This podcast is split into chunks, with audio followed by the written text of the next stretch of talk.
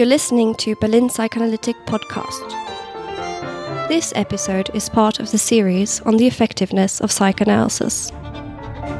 Does psychodynamic psychotherapy work? With Dr. Nicolás Lorenzini. One of the um, comments in, in the videos, um, in the previous videos of Berlin Psychoanalytic, uh, was asking whether we could make a video on does psychoanalysis work? Which is it's a fair question actually. And spoiler alert, it does. Thank you very much. That was the video. No, no, really. Um, how do we know, first of all, if a therapy works or doesn't? We compare it with something that works already. Um, so, for example, we know that cognitive behavioral therapy has been already 40, 45 years studying the effect it's got in different psychopathologies, let's say depression or anxiety or personality disorders. And what we do is to take something that it works more or less okay and we compare it to psychoanalysis or psychodynamic psychotherapy, which is based on psychoanalysis, but it looks more like a normal psychotherapy. It doesn't necessarily mean that people are on the couch, etc., etc. Uh, and psychoanalysts, for a long while, were a bit reticent or resistant to do this kind of studies because they had their personal experience in which psychoanalysis did work, and also they were a bit resistant to um, get in a very capitalist game, we could say, of measuring everything with numbers and measuring well being and health and uh, self realization with statistics. And it, it makes some sense. But on the other hand, psychoanalysis started kind of lagging behind other therapies that had no ethical problems with measuring everything in numbers. So slowly, psychoanalysis, because of this reason, started dropping off the curriculum of many universities, uh, started dropping off, uh, let's say, public health systems that needed numbers in order to count people and invest money. And there was this resistance for a couple of decades.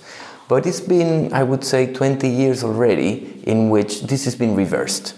Uh, so you get a lot of very, very important and intelligent people from the psychoanalytic world who are uh, also working with statistics, with public health systems, and trying to measure, compare psychoanalysis to other psychotherapies, etc., and to see if it works or it doesn't. That's why I say it's a fair question, the one that they do in the comments, because there is this feeling still that psychoanalysis doesn't have any evidence. And for a while, that was true. And maybe the fact that it's been it's taken a while for the evidence that actually exists to be public is a problem that we have with science in general. I mean, every time someone discovers something that ends up in the general public around 17 years later. So in this case, slowly we are doing the we are making the case for psychoanalysis as something that works because we've compared it.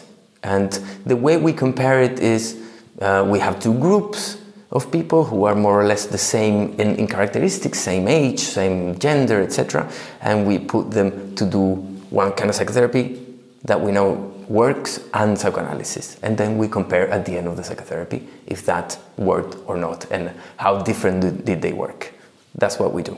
So, psychoanalysis has being tried in what we call different diagnostic groups because when you play with the statistics and with this kind of comparative studies, you have to kind of keep your limits really, really close so you can actually compare two groups that are more or less the same. So, for example, we um, do a study in which we see if cognitive behavioral therapy or psychoanalysis work better than each other in a particular diagnosis. For example, for people who have depression, or for people who have bulimia, or for people who have an addiction to substances. So we separate in groups that many times are not present in reality as such. With that, I mean that normally when you have someone with depression, they probably will have anxiety as well but we are measuring only the effects on depression. That's one of the ethical problems that psychoanalysts had with doing this work, in which like it looks like a laboratory work, and sometimes this doesn't happen in real life. But because of the reasons I said before, that we had to kind of get back onto the university curriculum or getting back on into being able to offer this from a public health service, being able to offer psychoanalysis, we've been measuring psychoanalysis and getting very good effectiveness uh, compared to other methods, including psychopharmacology, for example. Normally, psychotherapy is better than psychopharmacology in general, and psychoanalysis is not the exception there but it's quite effective in depression, psychoanalysis, in anxiety disorders, in eating disorders, except bulimia, and in somatic disorders, so somatic complaints that have psychic cause.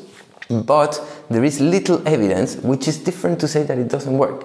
It means that there are not many studies, or how people say in university, a lack of evidence is not the evidence of a lack.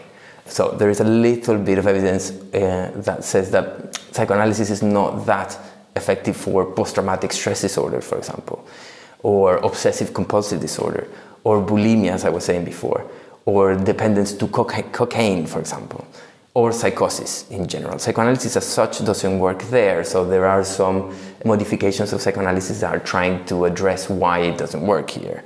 And the, the topic of does psychoanalysis work or not is super connected to the other topic that is like why psychoanalysis works and why psychotherapy in general works. Spoiler alert again, we don't know. No one knows. The strongest evidence that we have for psychoanalysis is in long term interventions on psychoanalysis in certain severe personality disorders, especially in one we call borderline personality disorders. But normally is equivalent to other effective psychotherapies. So normally what you see is like let's say cognitive behavioral therapy and psychoanalysis they are both effective. But normally they are effective to a 50% of the people you treat. With psychopharmacology with medication it's a bit less than that. But that means that whatever the, the psychotherapy you end up using being it cognitive humanist jungian freudian etc etc it's gonna be useful as much as other therapies, but for a definite group of people, not to everyone, which makes the case that when you offer psychotherapy to someone, be able to offer different kinds of psychotherapy. I'm not necessarily talking of being a therapist oneself and knowing several kinds of therapy, but for example, in a hospital, you should have therapists that work from different perspectives because they're beneficial for different kinds of people. And spoiler alert, we don't know what the, these people are defined by. Mm-hmm. There are some ways of knowing, but uh, still nothing like super secure that we know. Oh, for this group of people, cognitive behavioral therapy is better. For this one, uh, psychoanalysis is better, etc. There are recognized right now by official psychology associations something like 1,270 something psychotherapies, kinds of psychotherapy that have evidence enough for you to say that this works. And one of them is psychoanalysis proper, but many of them are little modifications of psychoanalysis that we call psychodynamic psychotherapy, um, and they work. So that's the answer to the question does psychoanalysis work? Yes, it does.